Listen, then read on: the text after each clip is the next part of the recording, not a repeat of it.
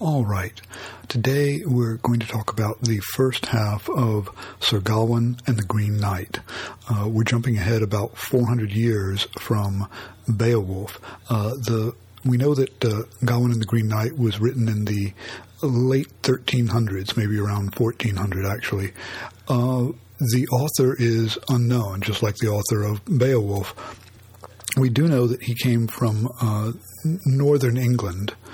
Uh, and there's only one copy of this manuscript that survives. Again, just like Beowulf, uh, it just happened to survive and was not published uh, like Beowulf until the 19th century. So the subsequent authors that we'll read weren't aware of Sir Gawain and the Green Knight. It was rediscovered in the 19th century, but has become a, a, a classic and a central part of the the canon of English literature ever since the genre of Sir Gawain and the Green Knight is a romance. Uh, now, that does not mean a, a, romantic novel with Fabio on the cover or something. A romance was, uh, well, the, the simplest definition of a romance is that it's a fairy tale for grown ups. So it's a fairy tale because it has all of the fairy tale elements of magical uh, creatures and, and, knights and adventures and all of that. Uh, but it's for grown ups because it's not a children's story. It's got grown up adult themes. And you can see that that's very much what uh, Sir Gawain and the Green Knight is. It's very got lots of magical elements in it, but it's also got very adult themes that it's dealing with. The poem was written during what they called the alliterative revival. Uh, as you know, Beowulf was written in an alliterative verse form, and that verse form became popular again uh, in the, the late 1300s. Uh, and this was an example of that.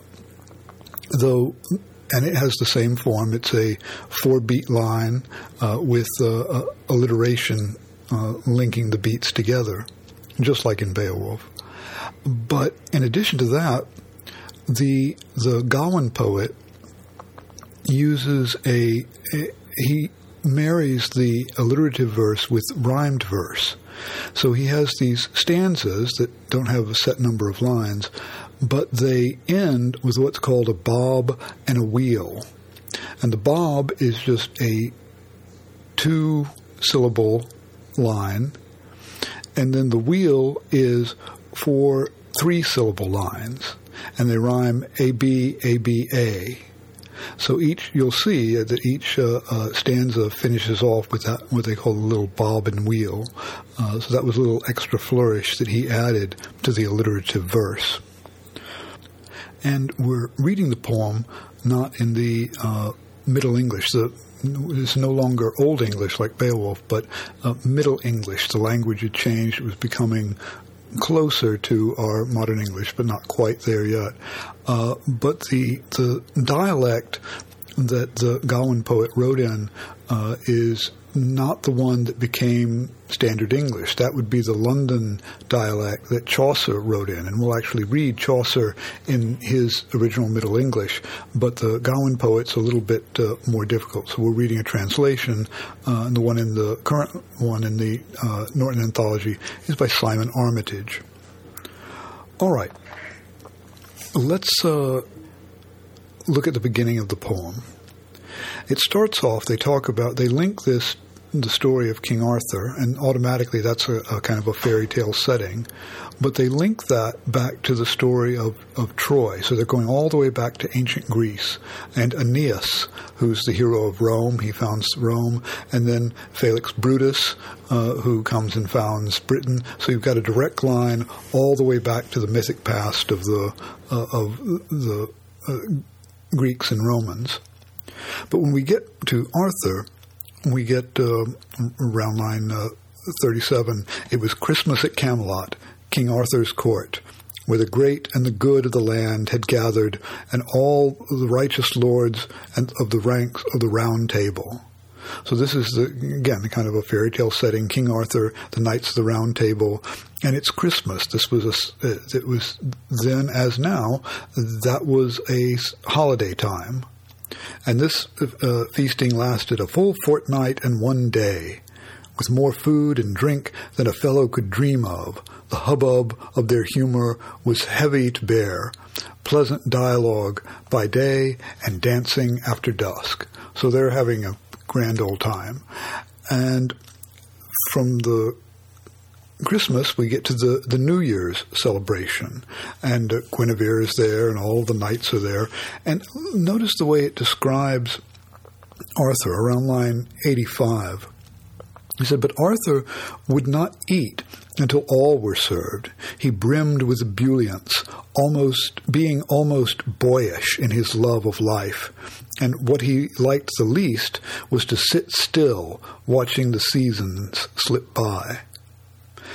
So notice that it describes Arthur uh, quite literally as boyish. He has this boyish enthusiasm. It's almost like he has ADD. He can't can't sit still while all this is happening um, as his blood was busy and he buzzed with thoughts, and the matter which played on his mind at that moment was his pledge to take no portion from his plate on such a special day until a story was told, some far-fetched yarn or outrageous fable, the tallest of tales, yet one ringing with truth, like the action-packed epics of men-at-arms.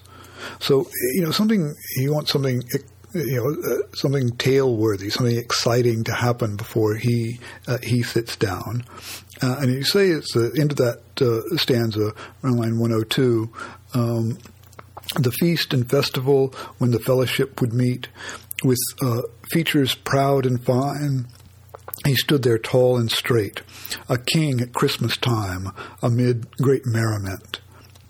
Now, in the original um, Middle English, one of the adjectives it uses to describe him standing there uh, tall and straight, the adjective the original uses is stiff, which means standing up straight, but it also has uh, you know kind of slightly negative connotations. He's a little bit too stiff. He's a little bit too um, uh, you know not not going with the flow, um, and so Arthur is uh, in some ways kind of immature we see him here. And we've got Sir Gawain and Guinevere, his, uh, King Arthur's queen. Now, Gawain was famously a ladies' man. That becomes very important in this story, as, as you know. Um, but the dinner is up, interrupted. This New Year's celebration is interrupted around 1.33. So because another sound, a new sound, suddenly drew near which might signal the king's to, uh, the king to sample his supper, for barely had the horns finished blowing their breath, and with starters just sp- uh, spooned to the seated guests, a fearful form appeared, framed in the door. All right. So this is oh well maybe Arthur he wouldn't start until some you know some great tale was told and well maybe he can start now because a great tale is starting. And then it starts this long description of the Green Knight. And I want to look at this in some detail and think about what kind of image it presents. It says, a fearful form, a mountain of a man immeasurably high, a hulk of a human from head to hips, so long and thick in his loins and his limbs, I should genuinely judge him to be half giant, or a most massive man, the mightiest of mortals. Right? So here we've got this imposing, gigantic, it says half giant, not a full giant. I mean, he's he's kind of human scale. You think of him like well, like uh, Hagrid in the Harry Potter stories. He's he's not a full giant, but he's a half giant. He's bigger than any human being around. So it describes this is almost you know an ogre-like figure, but then it says, but handsome too like any horseman with his horse. For despite the bulk and brawn of his body, his stomach and waist were slender and sleek. In fact, in all features, he was finely formed, it seemed. And this happens several times in this description. It, gives kind of contradictory images of him. First of all, the images of him as as being uh, you know, giant and imposing and dangerous. But then he also he seems handsome. He's not just a big hunk of meat. He's got kind of a slender waist, and he's handsome. And uh, it says that uh, the Amazement seized their minds. No soul had ever seen a knight of such a kind, entirely emerald green. So everything about him is green. It goes on his gear, his garments, everything is green. But, you know, the, the greenness of the knight is interpreted in different ways. One thing it seems almost certainly to mean is a connection to the natural world the world you know, of, of grass and trees and plants. Um, but the very fact that he is all green is unnatural. So there's another kind of paradox or dichotomy in his description. And it says around line 167 all the details of his dress are difficult to describe, embroidered as it was with butterflies and birds, green beads emblazoned on a background of gold. So if he is, again, he's not this kind of uh, caveman figure. He's wearing these very intricately, beautifully appointed clothing. There's so many details, he can't even describe them all. And even his horse has that kind of uh, detail. Look around line 185 says the mane of his mount was groomed to match, combed and knotted into curly cues, then tinseled with gold, tied and twisted, green over gold, green over gold. The fetlocks were finished in the same fashion, with bright green ribbon braided with beads, uh, all as was the tail to its tippity tip. So his horse is, is kind of elaborately appointed as well. Um, and it says in the, the bob and wheel there of that stanza around line 200 a look of lightning flashed from somewhere in his soul. The force of that man's fist would be a thunderbolt. Yet he wore no helmet and no hauberk either. Uh, a hauberk is the uh, uh, chainmail that they would would wear. It says no armored apparel or plate was apparent, and he swung no sword nor sported any shield, but held in one hand a sprig of holly, of all the evergreens the greenest ever, and in the other hand held the mother of all axes. Now here again we see this dichotomy. He's you know his his fist would be a thunderbolt, but he doesn't look like he's dangerous. There's no armor, there's no sword, and he has a holly branch. That's the symbol of peace. But in his other hand, he has, as the translation says, the mother of all axes. Right? Um, it says from from stock to neck. Uh, it's describing the, the handle of the axe. Says from stock to neck, where it stopped with a knot, a lace was looped the length of the haft, trimmed with tassels and tails of string, fastened firmly in place by forest green buttons. So even the axe, as soon as it describes the axe as this, this instrument of destruction, it's also beautifully made. It has these intricate little patterns in it. So there's this constant dichotomy with him. He's he's big and imposing, but he's also refined and beautiful and well crafted. Uh, he doesn't you know, kind of easily fit uh, either category. And of course, he comes in bellows, who's the governor of this gaggle. Um, and it says they were all mute with amazement. What did it mean that a human and horse could develop this hue? So again, they're, they're trying to describe it or understand it.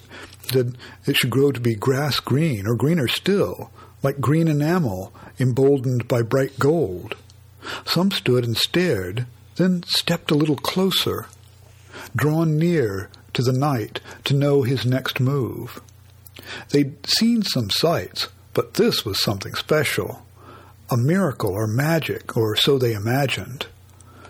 So they, again, they don't know what to make of it. Now, again, the, in the original uh, Middle English text, the, the phrase that uh, Armitage translates miracle or magic is phantom or fairy. So a phantom, a spirit, or a fairy, an elf, a supernatural being. Uh, they don't know quite what category to put him in. Is is he you know, a phantom wouldn't even be physical, but he seems to be physical. Is he is he uh, like a fairy? Is he a mythical creature? They don't know what to make of him. Um, and so he says, he announces line 263, since courtesy, so it said, is championed here, I'm intrigued and attracted to your door at this time. Be assured by this Holland stem here in my hand that I mean no menace. I said, I've heard you're very polite and courteous here, and uh, I, you see, I'm carrying the sign of peace. Um, and it says, if you're half as honorable as I've heard folks say, you'll gracefully grant me this game, which I ask for by right. So he wants to play a, a game.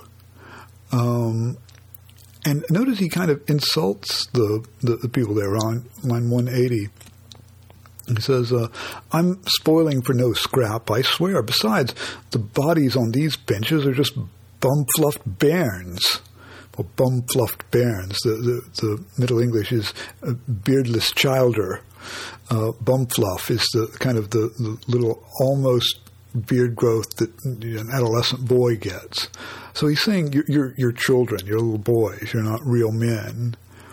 And the game that he proposes is strike me one stroke and be struck in return. I shall give him as a gift this gigantic cleaver, and the axe shall be his to handle how he likes. I'll kneel, bare my neck, and take the first knock. So who has the gall, the gumption, the guts?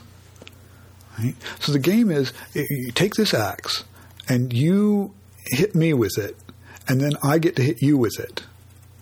Now, something's up here, right? Because, you know, if you hit him with the axe, isn't that going to kill him? And if it kills him, how could he hit you back? But nobody comes up. It says, you know, they, the court kept its counsel. They stay very quiet. They're not really participating in this.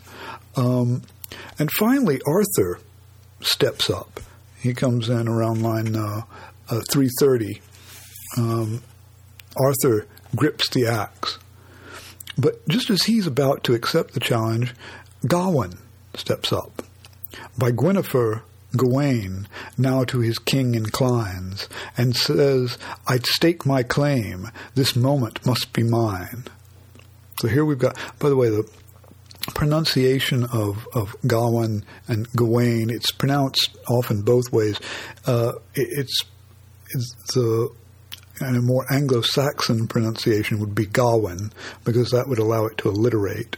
Uh, the uh, more uh, Norman Frenchified uh, pronunciation would be Gawain, because that would allow it to rhyme. Um, but usually I'll just say Gawain because I'm I'm being more Anglo-Saxon. Um, and notice that you know Gawain says very modestly why he's doing this. Line. Uh, uh, 355. I am the weakest of your warriors, feeblest of wit. Loss of my life would be grieved the least. Were I not your nephew, my life would mean nothing.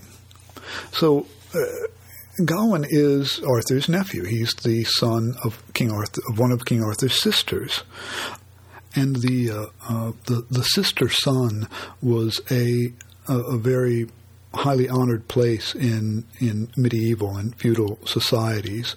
Uh, if you remember, Beowulf was the nephew to uh, Hygelac. Uh, it wasn't his son; he was his nephew.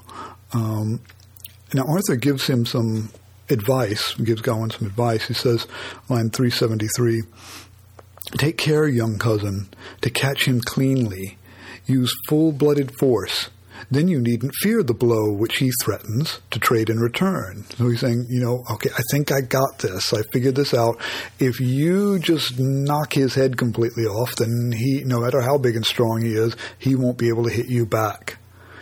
Um, so he says that, you know, the, the Green Knight has said that you've got to come and a year from now, you've got to come and uh, uh, hit, take my axe blow to your neck. And you know, Gawain asks him, "Well, where do you live? What's your name?" And the Green Knight says, "Oh, don't worry about that. Uh, you know, I'll, I'll, tell you after you chop my head off." Um, and notice throughout this, the Green Knight is. He's kind of he's in, kind of making fun of the the knights. He's calling them you know beardless boys. Um, he, he's he seems to be almost not taking it very seriously. He has a very kind of light, jovial tone to this whole thing. Now, Gawain comes up. He takes the big axe around line uh, 425.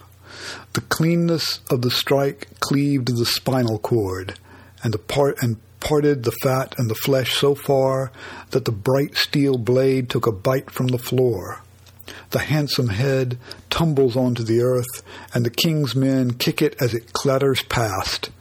Blood gutters brightly against the green gown, yet the man doesn't shudder or stagger or sink, but trudges toward them on those tree trunk legs and rummages around, reaches at their feet, and cops hold of his head and hoists it high and strides to his steed, snatches the bridle, steps into the stirrup, and swings into the saddle, still gripping his head by a handful of hair. Then he settles himself in his seat with the ease of a man unmarked, never mind being minus his head. So, here's the here's the, the trick to this game. Um, you cut off the Green Knight's head, it doesn't kill him. That's another re- way he's kind of linked to the forces of nature. You know, if you prune a, a, a tree, uh, it doesn't kill it; it just grows back. Uh, so he comes back and holding his head and you know you, speaks from his head and says now he says where to go you have to go to the green chapel um, where he says you'll rightfully receive the justice you are due just as january dawns Men know my name as the Green Chapel Knight, and even a fool couldn't fail to find me. So that's kind of all the information that he gives. So he rides out, and notice Arthur, around line 470, he tries to kind of, of smooth things over.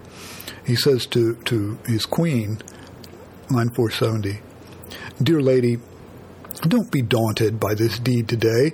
It's in keeping with such strangeness uh, that such strangeness should occur at Christmas, between sessions of banter and seasonal song, amid the lively pastimes of ladies and lords. And at l- least I'm allowed to, at last, to, uh, I'm, at least I'm allowed to eat at last, having witnessed such wonder, wouldn't you say? Now, notice he's making a little joke of it. He was saying, I'm not going to eat until we hear a, a, tale of wonder. Well, they've seen a tale of wonder. Oh, I guess I can eat now. Uh, then he glanced at Gawain and was grateful, graceful with his words. Now hang up your axe. One hack is enough. So it dangled from the drape behind the dais, so the men who saw it would be mesmerized and amazed. Um, so Arthur is, you know, just trying to kind of get control of the court, but um, everybody knows that there's this doom now hanging over Gawain. All right. Now, the second part of the poem, the fit two, fit is just a word for a section, a part of a poem. Uh, it starts off with this kind of beautiful little uh, section around line three, starts around line uh, 500, uh, about the progression of the seasons. Season by season goes from winter to spring where the flowers unfurl. Um, then summer comes in season with its subtle airs. Autumn arrives to harden the har- harden the harvest. Um, and it ends. Then all which had risen over ripens and rots, and yesterday on yesterday the year dies away, and winter returns, as is the way of the world through time. So that's a very nice way of jumping a year ahead, but it, it, puts it in terms of the progression of the seasons, the kind of natural cycle, and we're back to the uh, back to winter, we're back to All Saints' Day, November first, uh, the day after Halloween. They feasted in the name of their noble knight. with the with the revels and riches of the round table, the lords of that hall and their loving ladies were sad and concerned for the st- sake of their knight, but nevertheless they made light of his load. Those joyless at his plight made jo- jokes and rejoiced. So here they all know he's kind of doomed, but they're not. They're they're taking on a lighthearted tone. They're not going to show it. They're going to, uh, you know, uh, stiff upper lip. But not even that. They're they're they're joking. They're making light of it. Now we get a long description of of Gawain's armor. This this poem is actually full of these kind of very vivid descriptions. The description of the Green Knight's armor, now the description of Gawain's armor. It, it takes a real delight in the in talking about the you know beautiful artifacts and clothing and buildings and all of that. But I want to focus on one thing it focuses on and spends a lot of time on is the emblem on Gawain's shield. This is line 620. It's uh, the the shining scarlet shield with its pentangle painted in pure gold. So a pentangle is a five-sided star. Uh, you can you can and it makes the point you can draw that without ever lifting your pencil. Um, that's what it is. It's the endless the endless knot. Um, and he says he's going to tell you why this is appropriate. And it's appropriate because it, of the symbolism of five. There are five fives that uh, Gawain embodies. This starts around line 640. First, he was deemed flawless in his five senses, and secondly, his five fingers were never at fault. Right? So the first two fives are physical. His five senses, his his sight, hearing, smell, taste, all that. His five fingers, that's the, the strength of his hands, of his body. And then thirdly, his faith was founded in the five wounds Christ received on the cross. Right? So those are the five wounds of Christ on the cross, one in each hand, one in each foot, and a spear through the side, the five wounds. Uh, uh, fourthly, if the soldier struggled in skirmish, one thought pulled him through above all other things. At the fortitude he found in the five joys which Mary had conceived in her Son, our Savior. For precisely that reason, the princely rider had the shape of her image inside his shield, so by catching her eye, his courage would not crack. So these next two are spiritual virtues the five, the, the five wounds of Christ, the five joys of Mary, and he has a picture of Mary inside his shield. This was a tradition in, in uh, chivalric romances that if, if the knight looked at the, the, his lady love, it would renew his strength. So Gawain's lady love is Mary, the Mother of God, and he has her picture right there on the inside of his shield, so he can always look at it. And the fifth set of fives, which I heard the knight followed, included friendship and fraternity with fellow men, purity and politeness that impressed at all times, and pity, which surpassed all pointedness. So the final five is another series of five, five virtues friendship and fraternity. And again, the original Middle English terms, I mean, uh, the, the, distinction there would be uh, friendship among peers and uh, fraternity with people who are below your station. So how you treat people who are your equals, how you treat people who are beneath you, right? And then purity and politeness. Purity is a spiritual virtue. Politeness is a social one. So you have to be pure, but you also have to be polite. And and pity, uh, which is, and again in the original, it's a kind of a pun on pity and piety pity is having uh, having pity on people. Piety is being being pious, being virtuous. So these are the the, the five virtues, and we'll see particularly the, that image, that idea of purity and politeness, and how those may come to be in conflict for Gawain. Um, all right, so we get he goes off on another uh, journey. He goes through North Wales. Uh, he sees all of these uh, around line 720. Uh, uh, you know, he says, "I can't tell you a tenth of what what actually happened to him. He fought snakes and wolves and woodwoes and bulls and bears and wild boars and giants. Uh, and says all that was bad, but the winter was worse." You know, nature was uh, was hard to deal with, and he, he's looking for the Green Chapel, but nobody knows where it is. He can't find it, and it's it's come to be Christmas Eve, and he still can't find it. So it's a year from when the the feast at Camelot happened, and when the Green Knight came, and Gawain has a prayer around line seven fifty five. Says, Father, hear me, and Lady Mary, our mother most mild, let me happen on some house where Mass might be heard, and Matins in the morning. Merely I ask, and here I utter my Pater Ave and Creed. So he's saying, you know, tomorrow is Christmas. This is the the, great feast day of, of of, of the Christian year.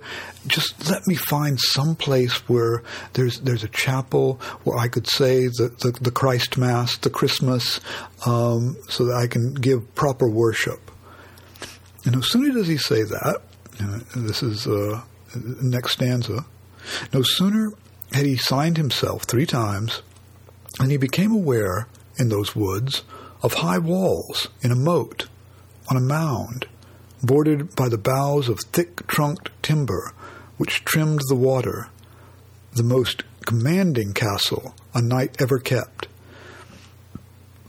So it's like, oh, dear God, please let me find a, a, place to worship. And no sooner does he say that, oh, hey, I didn't notice that castle there before, but there it is. It, it emerges almost magically when he needs it. Um, and it's uh, here again we get one of these elaborate descriptions that the poem goes into. Uh, look around line uh, 794. The knight had not seen a more stunning structure. Further in, his eye was drawn to a hall attended architecturally by many tall towers with a series of spires spiking the air, all crowned by carvings exquisitely cut. Uncountable chimneys, the color of chalk, spurted from the roof and sparkled in the sun. So perfect was vi- that vision of, of painted pinnacles clustered within the castle's enclosure it appeared that the palace was cut from paper. So it's, it's almost you know too too delicate and intricate to be real. Uh, that's that's the kind of place he's in. It's, it's, again this this delight the poem takes in in uh, beautifully intricately crafted things. Of course, the poem is itself a beautifully intricately crafted thing, um, and so he asks, the, the man comes out and says, Will you bear a message to the owner of the hall and ask him for shelter? And they, they let him come in. And when he meets his host, this is around line uh, 835, his host says, Behave in my house as your heart pleases. To whatever you want, you are welcome. Do what you will. So that's an open invitation, and it takes on, it, as we'll see, a lot of interesting resonance when we get into the third part of the poem. And look at the description of the of the host. We don't get his name. We actually don't get his name until near the very end of the poem. Um, the great one who governed that grand estate, powerful and large in the prime of his life, with a bushy beard as red as a beaver's, steady in his stance, solid of build, with a fiery face, but with fine con- uh, conversation. A man quite capable, it occurred to Gawain, of keeping such a castle and containing his knights. So this is a, a, a formidable person, right? He's, he's, he's, and he's, you know, big. Uh, he's also laughs a lot. Uh, if you'll notice, he's always laughing at almost everything that that happens. Uh, he's very jovial, um, and so they, you know, Gawain comes in and he takes his uh, uh, his armor off and, and, gets into his clothes, and they have a, a dinner for him. Um, you know, his wonderful meal of double helpings, and it's it's um, uh, he thinks it's great. And they say, "Oh, this is this is nothing. We'll give you a real feast later. This is just uh, uh, you know an appetizer." Uh, so this is a really abundant place, right? It's got a, this jovial lord. It's got all of this food. Um, it, it's a, a wonderful place in every sense of that word that he's found. And we also meet the lady of the castle. Look around line 943. She was fairest among them. Her face, her flesh, her complexion, her quality, her bearing, her body, more glorious than Guinevere, or so Gawain thought and in the chancel of the church they exchanged courtesies. She was hand in hand with a lady to her left, someone altered by age, an ancient dame, well respected, it seemed, by the servants at her side. So here's this beautiful woman who's even more beautiful than Guinevere. And of course, in the tradition of King Arthur, Guinevere is the most beautiful woman in the world. So to say she's more beautiful than Guinevere is is a, an astonishing statement. And notice it, the way it kind of establishes how gorgeous she is is by standing her right next to this really old, ugly woman. It describes her, you know, the ladies were not the least bit alike. One was young, one withered by years. The body of the beauty seemed to bloom with blood. The cheeks of the crone were wattled and slack. One was clothed in a kerchief clustered with pearls, which shone like snow, snow on the slopes of her upper breast and bright bare throat. The other was noosed and knotted at the neck, her chin enveloped in chalk white veils, her forehead fully enfolded in silk with detailed designs at the edge, edges and hems nothing bare except for the black of her brows and the eyes and nose and naked lips, which were chapped and bleared and a sorrowful sight. A grand old mother, a matriarch she might be hailed. Her trunk was squat and squ- was square and squat. Her buttocks bulged and swelled. Most men would sooner squint at her whose hand she held. So you know, she looks. This the lady of the castle looks even more beautiful being next to this old crone. And notice that the the host here is is in some ways like Arthur was at the feast around line uh, 981. Frequently, the Lord would leap to his feet, insisting that mirth and merriment be made. Hauling off his hood, he hoisted it on a spear, a prize, he promised, to the person providing most comfort and cheer at Christmas time. So he, he he can't stay in his seat. You know, he keeps jumping up. He comes, oh, let's have a game. Uh, you know, I'll give you the the you know this prize. Whoever is the most cheerful at Christmas. Um, so he's actually kind of similar to uh, King Arthur at the beginning of the poem. I noticed too that that, uh, that uh, withered old crone uh, around line 1001 says the ancient elder sat highest at the table with the Lord, I believe, in the chair to her left. The sweeter one and Gawain took seats in the center and were first at the feast to dine. So we, we get the setup. The old woman is, has the, the seat of highest honor, but that means that uh, Gawain gets to sit right next to this beautiful woman. And they hit it off quite well. Line 1010. Gawain and the beautiful woman found such comfort and closeness in each other's company through warm exchanges of whispered words and refined convention, free from foulness, that their pleasure surpassed all princely sports by far. So there's this very kind of refined and and Gawain has this reputation as being a real ladies' man. Uh, if, if, you look back uh, around line 915, uh, the, the, the, people in the castle say, Watch now, we'll witness his graceful ways, hear the faultless phrasing of flawless speech. If we listen, we will learn the merits of language, since we have in our hall a man of high honor. ours is a generous and giving God to grant that we welcome Gawain as our guest. Um, and again, he's uh, flawless speech, graceful ways.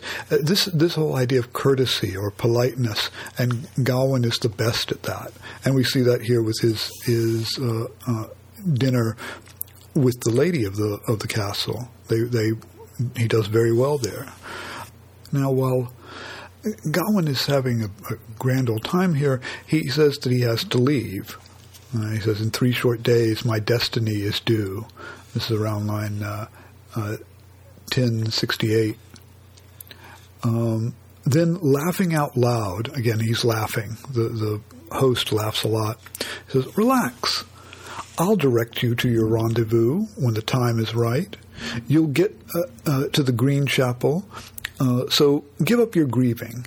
You can bask in your bed, bide your time, save your fond farewells to the first of the year, and still meet him by mid morning as you as to do as you may. So stay. A guide will greet you there at dawn on New Year's Day.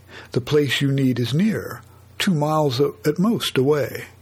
So he's saying, oh, the Green Chapel, that's just a couple of miles down the road. You can stay here until New Year's. You know, you can wait the next three days and just stay here, and you know, it, it just be a, a, you know, it's it's a quick commute to the Green Chapel, um, and he invites him to relax. He says, "You relax as you like. Lie in your bed." Uh, until Mass tomorrow. Then go to your meal where my wife will be waiting. He says, "You you stay, you sleep in, uh, have have breakfast uh, here." And he says, I'm going to be doing something else. 1100. He says, uh, At dawn, I'll rise and ride to hunt with horse and hound. Um, he says, Furthermore, said the master, let's make a pact. Here's a wager. What I win in the woods will be yours, and what you gain while I'm gone you will give to me. Young sir, let's swap and strike a bond. Let a bargain be a bargain, for worse or for better. By God, said Gawain, I agree to the terms, and I find it pleasing that you favor such fun. So here's notice this is another kind of exchange game, like the the, the, the Green Knight's beheading game, and it's actually it's, it's kind of a playful way for the host to give gifts to Sir Gawain because he's going to go out, the host is going to go out and hunt. He says, Whatever I win in the hunt, I'm going to give to you, and whatever you get here, you can give to me. Well, what Gawain's not going to be hunting or doing, he's going to be lounging around. He won't have anything to give. And so he's going to be getting something for nothing, which is kind of a gift, right? And uh, is very touched by that. So, well, that that's that's a wonderful and fun way to to do that. So he's all for that. Um, now, when you're looking at the next part of the poem, we'll see how this game plays out. And like the beheading game, you'll see that there's uh, kind of unexpected complications in how this game works. Uh, in part three of the poem, it's set up, it's a three days that Gawain is waiting here in the castle before he goes to the Green Chapel. And so we have these scenes of Gawain in the castle are juxtaposed with the host out at his hunt each day. And think about how those scenes are juxtaposed. What's going on? What's what's similar or different about what's going on in both those parts of the story? And we'll you'll see that Gawain is being tested in a lot of ways. What what's the nature of the test, and how does he how does he respond to it? Um, pay attention to that. Think about what what's at stake for the way that Gawain responds to events in the in the castle. Now, in the fourth section, we get the confrontation with the Green Knight, and a couple of things to think about there. First of all, think about how that confrontation is related to what has happened in those three previous days when Gawain was staying at the castle. There's a very explicit way in which what happens with Gawain and the Green Knight is related to what happened to Gawain while he was staying in the castle.